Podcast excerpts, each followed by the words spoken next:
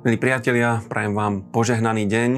Určite ste plní elánu a Božej sily, lebo ste práve dočítali Bibliu. E, tie e, pasáže, ktoré sme mali pripravené na dnešný deň a dovolte mi, aby som vám o nich niečo povedal.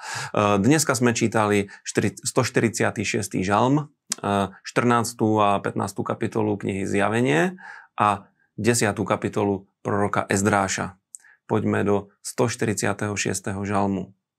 Eh, tie žalmy, ktoré sú pred koncom knihy žalmov, kde patrí aj tento 146. žalm, sú úžasné žalmy, sú to všetko nádherné chvály a takisto tento žalm eh, je svedectvom o životnom štýle chvály, ktorý bol charakteristickou črtou Dávidovho života.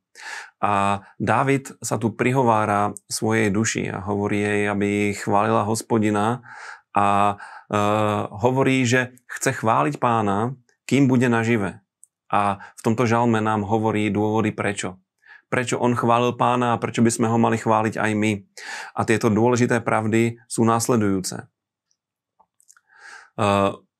Ľudia častokrát hľadajú pomoc e, u druhých ľudí a nadejajú sa na kniežatá, na politikov, na nejakých silákov, silných ľudí, ktorí by im mohli pomôcť. A Dávid hovorí, že ľudské kniežatá nie sú pomocou, v ktorú by sme mali dúfať, ale že šťastný, blahoslavený je ten, kto sa spolieha na Boha a komu Boh pomáha. E, keď veríme v Pána, keď veríme v Boha a spoliehame sa na Jeho pomoc, tejto pomoci sa nám aj dostane a e, Dávid hovorí o tom, že Boh je absolútne verný. On nevie byť neverný, on je verný aj keď my sme neverní. Boh sa zastáva utláčaných. To je jeho prirodzenosť. Eh, vyslobodzuje a uzdravuje ľudí. Marí zámery bezbožníkov a nepriateľov Božieho ľudu a čo je najlepšia správa, Boh je pán, Boh vládne, ale bude vládnuť na veky. Nikto toto jeho postavenie neohrozí a nezmení. Dejiny sa raz skončia jedným veľkým happy endom a rovnaké dôvody, aké tu Dávid uvádza, že chce chváliť Boha, kým bude žiť po všetky svoje dni, tak tieto dôvody platia aj pre nás. A preto vás, drahí priatelia, pozbuzujem, žijme život chvály. Zobudzajme sa ráno s chválou, zaspávajme s chválou, chválme pána počas rôznych udalostí nášho života, lebo skutočne je toho hoden. Je toho hoden práve preto, že nám pomôže prejsť aj rôznymi ťažkými vecami a k ťažkým veciam sa teraz dostaneme. Zjavenie 14. 15. kapitola.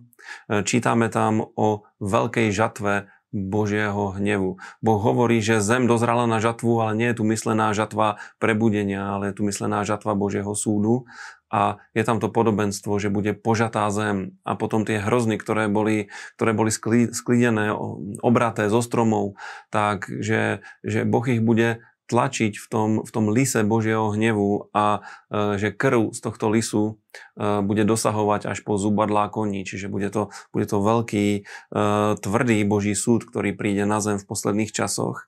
A zároveň tam vidíme obraz ľudí, ktorí prešli týmto veľkým súžením a pritom zvíťazili nad šelmou a jej obrazom. Zaplatili za to životom a my ich vidíme v nebi, ako spievajú Mojžišovú a Baránkovú pieseň. Je to pieseň, ktorej podstatou je oslava Božích skutkov. Ja vám z nej ocitujem to, čo tam budú v nebi spievať. Veľké a obdivuhodné sú tvoje skutky, pán.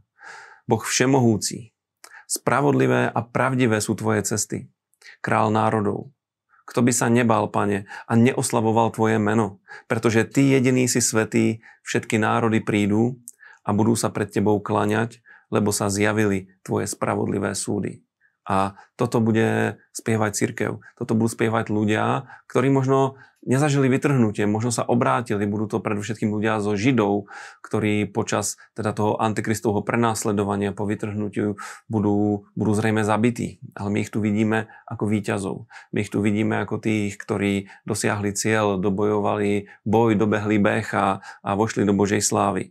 A e, na konci toho textu vidíme, že na nebi sa otvorí chrám a z toho chrámu vychádza sedem anielov s čašami Božieho hnevu a to budú tie úplne záverečné súdy, ktoré prídu na zem, ale o tom sa dozvieme až na budúce.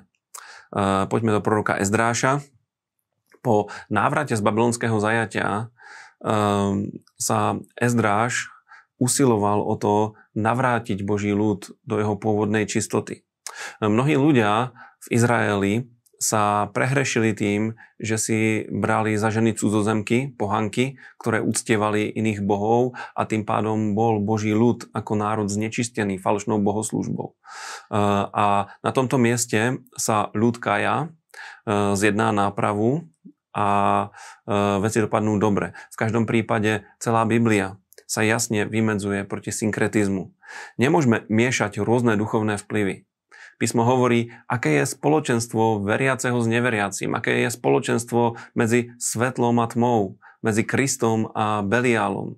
E, toto, toto nie je možné miešať a v Izraeli bol silný dôraz na e, zachovanie čistoty e, národa, duchovnej čistoty predovšetkým a o tom pojednáva aj táto pasáž. Čo to znamená pre nás v Novej zmluve? Jednoducho to, že do svojho života si nemáme púšťať pohánstvo.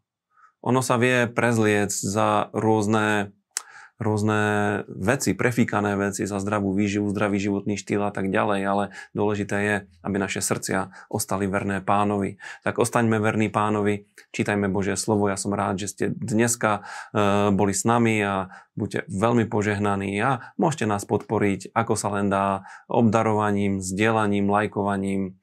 Povedzte o nás svojim priateľom, nech aj ďalší ľudia čítajú Božie slovo a príjmu z toho to obrovské požehnanie, ktoré vo Svetom písme je. Majte krásny deň.